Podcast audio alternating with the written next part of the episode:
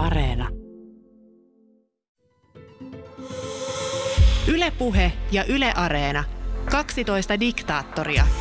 Toimittajana Raimo Tyykiluoto.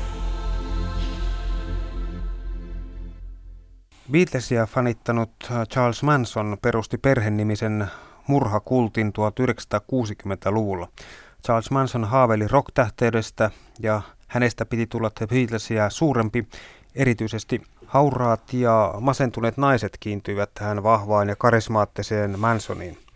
Rokkitähteä hänestä ei kuitenkaan tullut, mutta kuuluisa tuli ja se oli Mansonin toiveista suurin.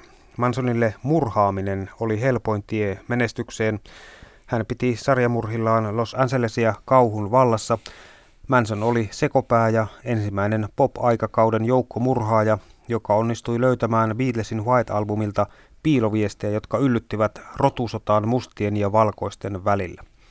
Charles Manson Aiheena siis tällä kertaa minun nimi on Raimo Tyykiluoto ja asiantuntijavieraana on Israelin ystävät ryn toiminnanjohtaja ja Salomlehden päätoimittaja Ilkka Vakkuri. Ilkka, millaisia tuntemuksia tämä ensimmäinen pop-aikakauden joukkomurhaaja saa aikaan? Charles Manson, hän oli alusta pitäen siis taustaltaan rikollinen. Hän teki tietysti enemmänkin, hän ei niin rikoksissa ollut mikään suurmies ja, ja hän todella kaipasi huomiota. Hänen taustansa oli hyvin vaikea. Ja, ja sitten lisäksi, kun hän näin huumeisiin ja kaikkeen tällaiseen, joka vaikutti hänen tosiaan aivotoimintaansa, sotkeutui niin pahasti, niin, niin se vaikutti. Ja sitten hänellä oli tämmöinen naisten alistamisen halu valtavan suuri. Ja hän huomasi, että hän sai naisia niin kuin tällaisella tavalla niin kuin hypnoottiseen otteeseensa. Ja niin väittävät monet naiset, kun näkee hänen kuviansa siis, niin, niin ne vaikuttaa heihin ainakin, kun on aastateltu, että, että siinä on jotain semmoista niin kuin koskettavaa ja, ja jopa tämmöistä seksuaalisesti kiinnostavaa tässä Mansonissa. Tämähän on sama ilmiö, että tässähän oli tämä tanskalainen murhaaja, joka, joka sitten palottelikin vielä tämän naisen, niin, niin hänenkin perässään on niin paljon ollut naisia, että, että piti jo kiertää, ettei sitä hänelle lähettää tuota, yhteydenottopyyntöjä. Ja tällä tavalla, että joku tämmöisissä erityisen raaoissa, pahoissa ihmisissä, ainakin osia, osaa ihmisistä kiinnostaa – ja se on aika mielenkiintoinen, että mikä, mikä sitten tekee ihmisestä, joka on, voi sanoa suorastaan raakasti paha, jolla, jolla mikään uskonto tai mikään ei niin kuin voi olla todellisena yllykkeenä, vaan ihan raaka pahuus. Mikä saa ihmiset kiinnostumaan ja seuraamaan, jopa tekemään murhia tämmöisen ihmisen laskuun? Charles syntyi alkoholisti äidin aviottomaksi lapseksi Ohiossa vuonna 1934. Charles ei ollut toivottu lapsi ja lapsuus olikin sitten karmiva. Äiti joutui ryöstöstä vankilaan ja Charles vietti suurimman osan lapsuudestaan ja nuoruudestaan laitoksissa. 13-vuotiaana Charles teki ensimmäisen aseellisen ryöstön ja Charlesilla oli myöskin taipumus väkivaltaan ja, ja hän tarvitsi psykiatrista apua. Niin häntä pidetään niin kuin tämmöisenä tyypillisenä psykopaattina. Mutta oli mikä tahansa nyt sitten määritelmä, on sitten psykopaatti, sosiopaatti vai mitä tämä Charles Manson oli, mutta hän kasvoi tosiaan, voi sanoa hyvin häijyksi ihmiseksi, jolla, jolla ei ollut niin kuin mitään hyviä tarkoituksia oikeastaan ketään kohtaan. Laitoselämän jälkeen Charles Manson kokeili perheelämää vuonna 1955. Morsian oli 17-vuotias tyttö. Kun ensimmäinen lapsi syntyi, Manson istui jälleen vankilassa. Vankilassa ollessaan hän huomasi kyvykkyytensä parittajana, jota hommaa jatkoi sitten vankilasta päästyään. Toinen avioliittokokeilu alkoi vuonna 1959 ja se kesti neljä pitkää vuotta. Tuona aikana Mansonille syntyi toinen lapsi. Manson sai uudelleen vankilatuomion muun muassa parittamisesta. No tämä nyt kertoo sitä hänen historiaansa ja tietysti panee miettimään, että mitä varten nämä naiset sitten innostui hänestä ja tekivät hänen kanssaan lapsia ja, ja vaikka, vaikka siis hän toimi tosiaan parittajana ja, ja siis kaikki viittaa siihen, että hän myöskin paritti näitä omia vaimojaan, mutta oli nyt tämä asia sitten totta tai ei, niin tämä kaikki viittaa siihen, että hän ei arvostanut toisia ihmisiä ollenkaan. Ehkä ei hän arvostanut itseäänkään, mutta, mutta hänellä oli tämmöinen, sanotaanko, alistamisen mentaliteetti. Hän nautti siitä, että hän sai toiset alistettua tahtoonsa. Vapauduttuaan vankilasta vuonna 1967 hän alkoi perustaa kommunia. Tuona vapautumisen ja rakkauden kesänä Manson muutti San Franciscoon päihdeongelmaisen sekopaan ympärille syntyi sitten hippiyhteisö nimeltä Perhe. Joo, no tämä on tietysti ymmärrettävää. Hän oli tämä musiikkitausta, vaikka hän mikään opera-musiikkilaulaja eikä Beatles ollut, vaikka hän heitä fanitti. Mutta hän oli ihan kohtuullinen laulaja tuommoiseen, sanotaan hippiliikkeeseen. Ja hän niin kuin meni sinne, sopeutui siihen joukkoon, ja koska se hippiliikkeeseen liittyi tämmöinen – että niin kuin hyväksytään erilaisuus. Ja hän huomasi, että siellä hän pystyi käyttämään näitä ihmisiä, jotka olivat aika johdateltavissa niin hyväksi. Ja tämä oli hänelle niin kuin semmoinen mahdollisuus, kanava toteuttaa omia taipumuksia. Perhehippiyhteisö asettui entiselle Zorro-elokuvien kuvauspaikalle Los Angelesin liepeille vuonna 1968. Kannattajien Manson kertoi olevansa Jeesus. Joo, se on taas tämä hippi Jeesus-ajatus, joka, joka on tietysti ongelmallinen jo raamatunkin valossa.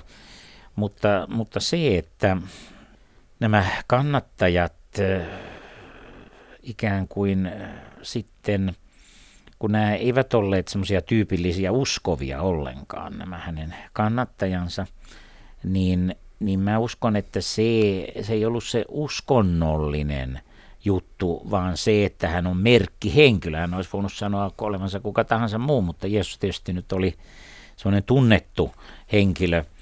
Joka tapauksessa hänen koko ideansa oli se, että hän sai alistettua tämän niin sanotun perheen oman tahtonsa mukaan, jota hän ei ollut pystynyt omassa perheessään. Äiti, äiti oli joutunut vankilaan ja kaikki se karmea lapsuus. Niin hänellä oli nyt mahdollisuus muodostaa oma perhe, jota hän kontrolloi. Ja, ja tämä ilmeisesti kiehtoi häntä jopa sairaaloisella tavalla. Manson yhdisteli puheissaan skientologiaa, auktoriteettien vastaisuutta, The Beatlesin sanoituksia, ilmestyskirjan tekstiä ja Hitlerin kirjoituksia. Omituiten höpinä houkutteli ympärilleen juurettomia nuoria kannattajia, etenkin noin kaksikymppisiä naisia kuin hunajamehiläisiä. Joo, tähän pitää paikkansa. Siis valtavasti oli näitä nuoria naisia, jotka hänen ympärillään olivat ja – ja ilmeisesti ne taitti olla ne, ne höpinänsä, ettei ne niitä jaksanut oikein kuunnellakaan. Mutta he kiinnostuivat tästä ihmisenä. Että aika monet ihmiset tänäkin päivänä sanoo, että he on kiinnostuneet mielenkiintoisista persoonista. Ja harvoin ne mielenkiintoiset persoonat on mitään ihan mitään sanomattomia, vaan yleensä ihmiset kiinnostaa poikkeavat ihmiset – ja yleensä sillä ei, siinä on niin, että sekä positiivisesti että negatiivisesti poikkeavat ihmiset. Ja jos olet jollain lailla erityinen, erilainen, niin silloin sulla on mahdollisuutta tulla kuulluksi ja jäädä mieleen. Perheen jäsenet asuivat yhdessä, harrastivat keskenään seksiä, käyttivät huumeita, tekivät pienehköjä rötöksiä ja murtautuivat taloihin. Mistään hauskanpidosta ei kuitenkaan ollut kyse, Suurin nautintoaine Mansonille oli pelko. Ryöstely oli vain harjoittelua siihen, mitä Mansonilla oli mielessä. Joo, siis tämän pitää muistaa nyt, että nämä oli eri taustasia nämä hänen ympärillään olevat ihmiset ja, ja Manson tämä pelkotekijä, pelkokerroin, niin sehän on Suomessakin tämmöisiä ohjelmia tehdään, että kyllä se tuntuu toi pelko kiehtovan jollakin lailla, mutta Mansonilla mä luulisin, että ei ole kysymys vain pelosta, vaan ihan sadismista. hän nautti kiduttamisesta. Ei, siis ei pelkästään se pelko oli sitten seurausta, mutta ei sekään riittänyt ihmiset pelkäs, vaan hän halusi myöskin oikeastaan saada ne kitumaan. Ylepuheessa 12 diktaattoria.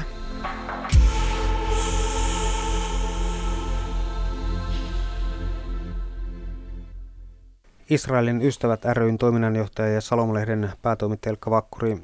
Saatuaan läheiset puolelleen Manson manipuloi heidät järkyttäviin veritekoihin käyttäen hyväkseen heidän heikkouksiaan.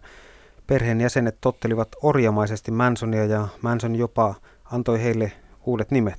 Jo tämähän on aivan hämmästyttävää, että muun muassa kaksi keskeistä meitä naisia, niin he, oli, he ovat olleet niin kuin lähestulkoon kymmeniä vuosia nyt kun elinkautista, niin siinähän on muun muassa tämä yksi nainen on pyrkinyt, että hänet vapautettaisiin sieltä, mutta ei ole toistaiseksi vapautettu.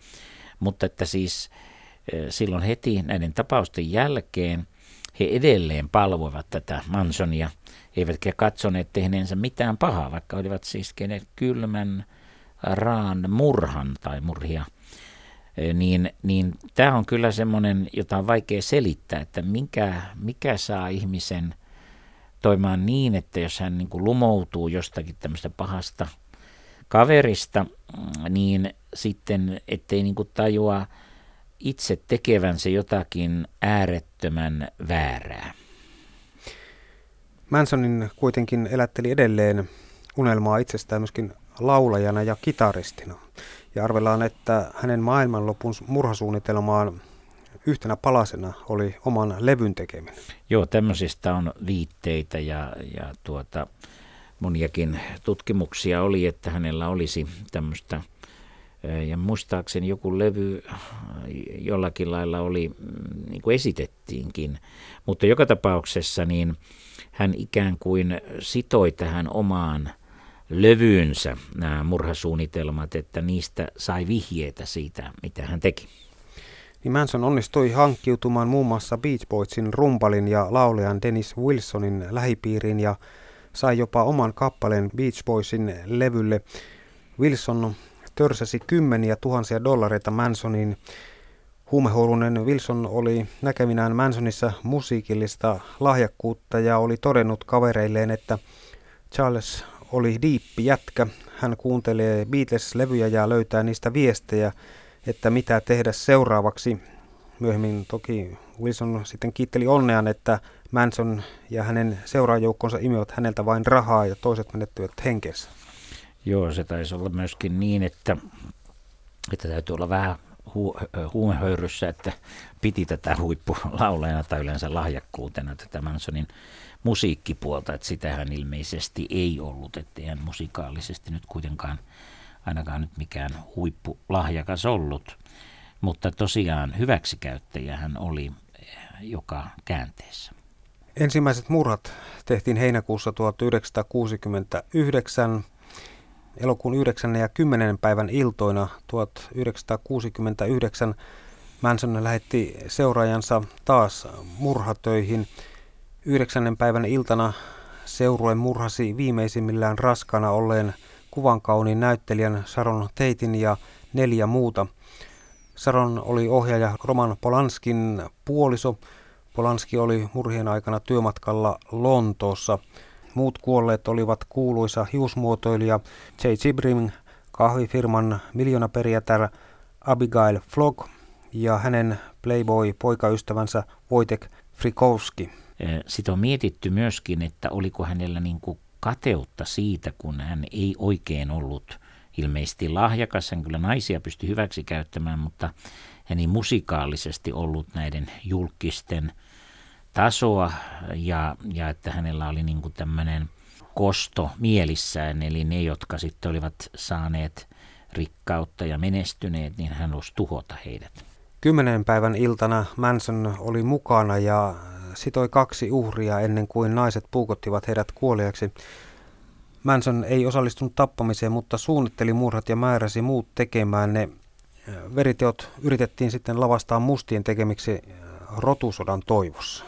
Joo, tämä on siis, ei siellä Beatlesissa varmaan nyt niin kauheasti semmoista salaista sanomaa ollut, ainakin hän halusi sieltä vaan löytää peittääkseen näitä jälkensä, mutta siis tässähän oli, että hänen oli, hän halusi olla paikalla sen takia, että hän halusi nähdä sen murhan, hän sai siitä nautintoa. Eli, eli sairas mieli vaati hänet menemään sinne murhapaikalle. Muutenhan hän olisi tietysti ollut järkevää olla kokonaan pois, ettei häntä syytetä mistään. Amerikka etenkin Hollywood meni shokkiin. Tappajat olivat vapaalla ja Hollywood varustautui hälytysjärjestelmin ja asein öisiä hiippailijoita vastaan. Ilkka Vakkuri, kaikki julkisuuden henkilöt eivät uskalleet tulla edes Saronin hautajaisiin mielipuolisten tappajien pelossa. Joo, tämä on tietysti totta ja se niin kuin stoppasi sen, että, että Manson ei voinut näitä toteuttaa, koska turvajärjestelyt tuli niin voimakkaaksi. Ja että, että ei hän halunnut kuitenkaan niin, että saman tien olisivat jääneet kiinni ja jäljet olisivat johtaneet häneen. Mutta, mutta siis hänellä varmasti oli tarkoitus myöhemmin, kun nämä turvajärjestöt heikkenistä tai jotakin muuta, niin jatkaa tätä murharinkiä, käyttää näitä naisia ja ihmisiä hyväksi. Mutta tämä oli aika niin kuin merkittävää myöskin siinä mielessä, hän, hän tappoi nimenomaan tällaisia julkisuuden henkilöitä saadakseen mahdollisimman suuren huomion näille teoille. No varmasti juuri se, että koska hän oli itse, voidaan sanoa, tietyllä lailla pikkurikollinen, riippuen nyt mitä sillä nyt sitten tarkoitetaan, mutta, mutta joka tapauksessa hän ei ollut siis tämmöinen huomiota herättävää elämää voinut pitää ja hän oli ilmeisesti katkera näille, jotka sitten olivat menestyneet, saaneet rikkauksia ja kaikkea sellaista. Ja kun hänen, hän ei voinut sillä omalla musiikallaan, musiikillaankaan näitä saada, niin, niin hän tavallaan jotenkin haki huomiota ja tavallaan kosti näille uhreille sen, että hän ei ollut menestynyt, mutta he olivat menestyneet. Jotakin tämmöistä varmasti tässä on myöskin takana. Manson oli täydellinen ruumiillistuma hippien pimeälle puolelle. Hänen yhdeksän uhriaan olivat rikkaita ja kuuluisia, ja Mansonin rikostoverit olivat huumeilla, seksillä ja rockmusiikilla pahoille teille houkuteltuja keskiluokan tyttöjä. Joo, tämä on totta, mutta siis silloin kun nämä kaksi siskosta pidätettiin ja näin poispäin, niin ei heiltä ollut vain jostakin huumehöyrystä – ei se riitä selitykseksi. Ja kun he siis pitkään olivat ehdottomasti, pitivät näitä tekoja ainoana oikeana, että kyllä siinä ei ole nyt ole pelkästään huumeista eikä seksistä eikä rockmusiikista, vaan, vaan hyvin syvällisestä aivopesusta. Tämmöisten, sanotaanko nyt vähän perhetyttöjen aivopesusta, jotka on eläneet semmoista turvattua, elämää, joka heidän mielestään liiankin turvattua ja tylsää. Nyt tuli toimintaa, mutta että mikä, mikä siis saa niin pimeäksi, ettei ymmärrä tekojensa seurauksia. No miten hän Manson sitten perusteli näiden tekojen oikeellisuutta, että murhaaminen oli oikein? No se oli sitten se, että hän erilaisilla syillä eri ihmisille – Eli, eli hän sitten perusteli, että ne on Jumalan määräys tehdä näin ja, ja, ja että näissä oli jotain, joillekin ainakin viittaa, että olisi vähän niin kuin riivaajia tai ollut jotain, mitä tahansa. Siis mitä hän nyt sitten keksi kullekin, hän oli hyvin nopea oivaltamaan ihmisen psyykkeen liikkeet, että mihinkä, mitä kenellekin tarjota. Että siis ei hän varmaan yhtä ratkaisua tarjonnut kaikille samaa, vaan hän, eh, hän sovitti sanansa kunkin eh, ihmisen, johon hän pyrki vaikuttamaan, niin tämän ihmisen mielen tilaan ja, ja mielen maisemaan. Niin hän oli niin pikkuhiljaa tuonut tämän, tämän ajatuksen tähän kulttiin, että ensin aloitettiin pikkurikoksista ja murtautumisista ja samalla hän seurasi, että miten itse kukaankin toimii ja osasi siis löytää näiden ihmisten heikkoudet, heikot puolet ja käyttää niitä hyväkseen. Kyllä, ja silloin kun sä pääset ihmisen mieleen sisälle, niin sitä on helppo ehkä manipuloida, ja silloin ihan se riittää vaan, että ihminen joutuu ristiriitaan sen kanssa, että hän joutuisi tajuamaan, että tämä johtaja, tämä, joka heitä manipuloi, onkin ihan täysin väärässä, niin silloin tämmöinen fanaattinen ihminen oikeastaan hyväksyy melkein kaiken, mitä se johtaja tekee, koska sille katsotaan niin kuin tämmöinen jumalallinen tai, tai autoritäärinen oikeutus. Jos en tee näin, niin miten minun käy ja sitten joutuu käsittelemään sitä omaa tuntoakin. Mutta niin kauan kuin tottelee, mitä toinen sanoo, niin se vastuu tavallaan on sitten siellä toisella, että se on vähän niin kuin Savossa sanotaan, että, että, että kun savolainen puhuu, niin se on kuulijan vastuulla. Niin tässä, tässä on kysymys siis siitä, että kun Menson puhui, niin nämä kuulijat he eivät ottaneet vastuuta. Eli, eli se onkin vakava asia, että miksi ihmiset eivät ota vastuuta, kun heille puhutaan ja mieti, mitä heille esitetään ja, ja mistä oikein kysy, kyse loppujen lopuksi. No näiden murhien jälkeen niin meni aika pitkään ennen kuin Manson ja hänen perheensä yhdistettiin näihin murhiin. Joo, se on ihan totta, että, että siinä meni, koska se tilanne oli sellainen, että ei ollut tämmöiseen ajatukseen totuttu, että voisi vois joku, joku tällaista tehdä ja, ja tosiaan jotain perhetyttöjä saadaan suurin piirtein tätä tekemään. Se oli niin omituinen tilanne ja se meni myöskin tänne Hollywoodin ihan sisäpiireihin, koska nämä oli kuuluisuuksia nämä ihmiset. Se oli niin kuin poikkeuksellista ja koska hän tajusi sen, että hän ei sitten yrittänyt näitä yrityksiä – piti tauon niin sanotusti, mutta sitten kuitenkin lopulta heidät yhdistettiin niihin muriin. No, oikeudenkäynnistä tuli sitten omituinen näytelmä. Manson yritti hyökätä muun muassa kynän kanssa tuomarin kimppuun. Mansonin todettiin syyllistyneen suoraan tai välillisesti kahdeksaan järjettömään murhaan. Oikeudenkäynnissä paljastui myös, että Mansonin kultti oli suunnitellut Elizabeth Taylorin, Richard Burtonin, Frank Sinatran ja Tom Jonesin kiduttamista ja murhaamista. Joo, tässä tulee nyt tämä kiduttaminen, ettei murhaaminen riitä, vaan kiduttaminen, sadismi ja, ja tosiaan tämmöisten kuuluisuuksien kiduttaminen ja murhaaminen olisi tuonut hänelle kuuluisuutta. E, toki hänen siis täytyi siinä vaiheessa tietää, hän tunsi Amerikan lainsäädännön, ei ollut vielä tuossa vaiheessa mm, tuota kuolemantuomiota tavallaan sen täytäntöönpanoa keskeytetty Kaliforniassa, että hänellä oli mahdollisuus joutua kuoleman tuomittavaksi, jos hän jää näistä kiinni. Kyllähän sen tiesi, mutta ikään kuin se houkutus ö, samaistua, että on tämmöinen, hän hallitsee jopa näitä julkiksien elämää. Ja, ja tosiaan hänellä oli tämmöinen sadismi, kiduttaminen, yksi, ettei se liitä murhaaminen, vaan hän nautti siitä kiduttamisesta myöskin ja semmoista hän suunnitteli. Israelin ystävät ryn toiminnanjohtaja Salomlehden päätoimittaja Elkka Vakkuri Charles Mansonin kulttiin kuului jopa satakunta ihmistä, joista noin 30 oli tosiuskovaisia. Joo, siis varmasti niin kuin vuosien varrella enemmänkin, mutta joka tapauksessa sanotaan sisäpiiriin kuului tämä, ehdottoman sisäpiiriin tämä 30 ja ja satakunta kuului siis tähän piiriin, jota, johon hän pystyi voimakkaasti vaikuttamaan. Kaikkiaan 30 ihmistä oli siellä niin kuin ehkä murha-aikeissa, pyöriskeli Hollywoodissa ja Los Angelesissa. Kyllä, tämä on ihan, ihan totta, että siis siinä on potentiaalisti olisi ollut mahdollisuus valtavaan määrään murhia.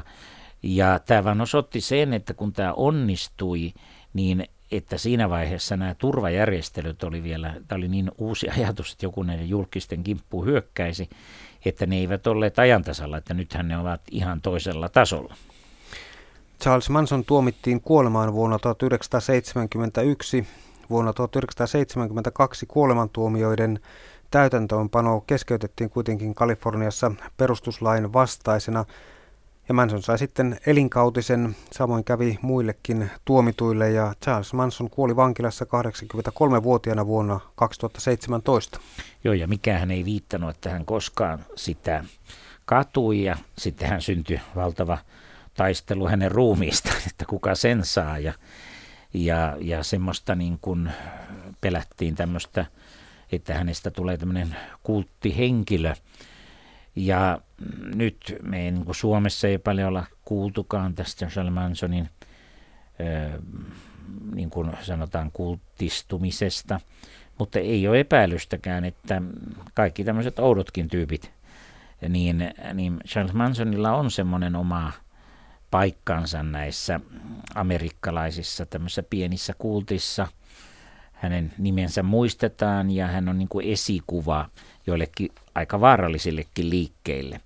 Mutta onneksi nyt ihan samantyyppisiä iskuja ei ole kukaan ainakaan toistaiseksi tehnyt, mutta siis tämä potentiaali, että kun on olemassa tämmöinen esimerkki, on joku raja, kun se ylitetään, niin seuraavan kerran se rajan ylittäminen on, on taas helpompaa. Ja aina kun ylitetään joku raja, niin jossain vaiheessa tilanne saattaa mennä tosi pahaksi. Ja sen takia meidän pitäisi niin kuin yhteiskuntana, ihmisinä miettiä, että onko, missä ne rajat on. Että kyllähän jossakin niin lapsille kuin aikuisille, kaikille pitää jonkinlaiset rajat asettaa, että sehän tuntuu hienolta, että on rajatonta rakkautta ja kaikkea voi tehdä, mutta kyllä yhteiskunnan täytyy asettaa, että ei murhata saa, tappaa saa. Nyt viime aikoina on mietitty, voiko hätävarjelussa, missä se raja on. Ja se on selvää, että myöskin hätävarjelussa pitää olla joku raja, että jos joku näyttää tulevan sun kotiin, niin et sen ammu sitä päähän kuoliaksi siitä hyvästä. Mutta toisaalta, jos se toinen tulee ja pahoinpitelee sua ja sä saat aseen, niin kyllähän se itsepuolustus täytyy olla oikein. Mutta tämä ylipäänsä tämä meidän suhde väkivaltaan, koska tuntuu siltä, että se ei ole hävinnyt, että osa ihmisistä ja oikeastaan rikossarjat on niin suosittuja. Miksi ne on suosittuja? Ja väkivaltasarjat, toimintaelokuvat, ihmiset niitä katsoo. Niin jotain ihmisen mielessä on, että se on tämä valta, seksi ja väkivalta, tämä kolma epäpyhä allianssi, niin se tuntuu kiinnostavan ihmisiä. Ja ei sillä näytä kovin loppua olevan ja se myy ja se kiinnostaa, mutta se asettaa myöskin sen vaaran, että jos millä tahansa näistä sektoreista asia karkaa niin kuin käsistä, niin siitä on hyvin hankalat seuraukset. Ja silloin kun ihminen addiktoituu vaikka rahaan, seksiin tai väkivaltaan, niin ihminen oikeastaan tuhoaa sekä ympäristönsä että itsensä. Ei ole suositeltavaa, että kannattaa todellakin, meistä jokaisella olisi hyvä olla tietty määrä itsekuria. Ja jos sitä itsekuria on, niin silloin me varmaan elämässä voidaan saavuttaa monia hyviä asioita. Ja loppujen lopuksi ne hyvät asiat kai sittenkin on elämässä tärkeämpää, eikä se, että me olemme onnistuneet jonkun jymäyttämään tai voittamaan jollakin epärehellisillä keinoin. Mutta nämä on vakavia kysymyksiä ja jokainen joutuu miettimään omalla kohdalleen, minkälaisen maailmankuvan, minkälaisen elämän haluaa viettää. Kun tässä on käsitelty nyt 12 kulttijohtajaa, niin, niin tiivistetään se, että, että mitä tästä nyt olisi näiden herrojen tarinoista opittavan? Mä luulen, että se tärkeä asia on se, että meidän täytyisi aina semmoinen terve kritiikki, oli sitten minkälainen liike tai johtaja tai toimija, niin silloin kun ei saa kysellä, niin aina pitää kysyä, miksi ei saa kysellä tai kyseenalaistaa. Järjetön kyseenalaistaminen on taas oma juttunsa, vaan kyseenalaistaan kyseenalaistamisen tähden. Mutta sellainen terve kyseenalaistaminen, terve perustelujen vaatiminen toiminnalta.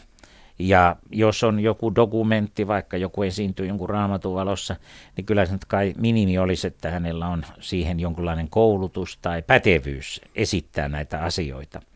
Mutta ennen kaikkea se, että me, me voi delegoida omaa vastuutamme, oli se sitten moraaliseettistä tai mitä tahansa, jollekin toiselle. Että se on kai meidän yleinen ongelma, että me vältämme vastuun ottamista omista päätöksistä, omistamme teoistamme, että vähän huollossa on aina vika ja kun suksi ei luista, niin se on sukuvika.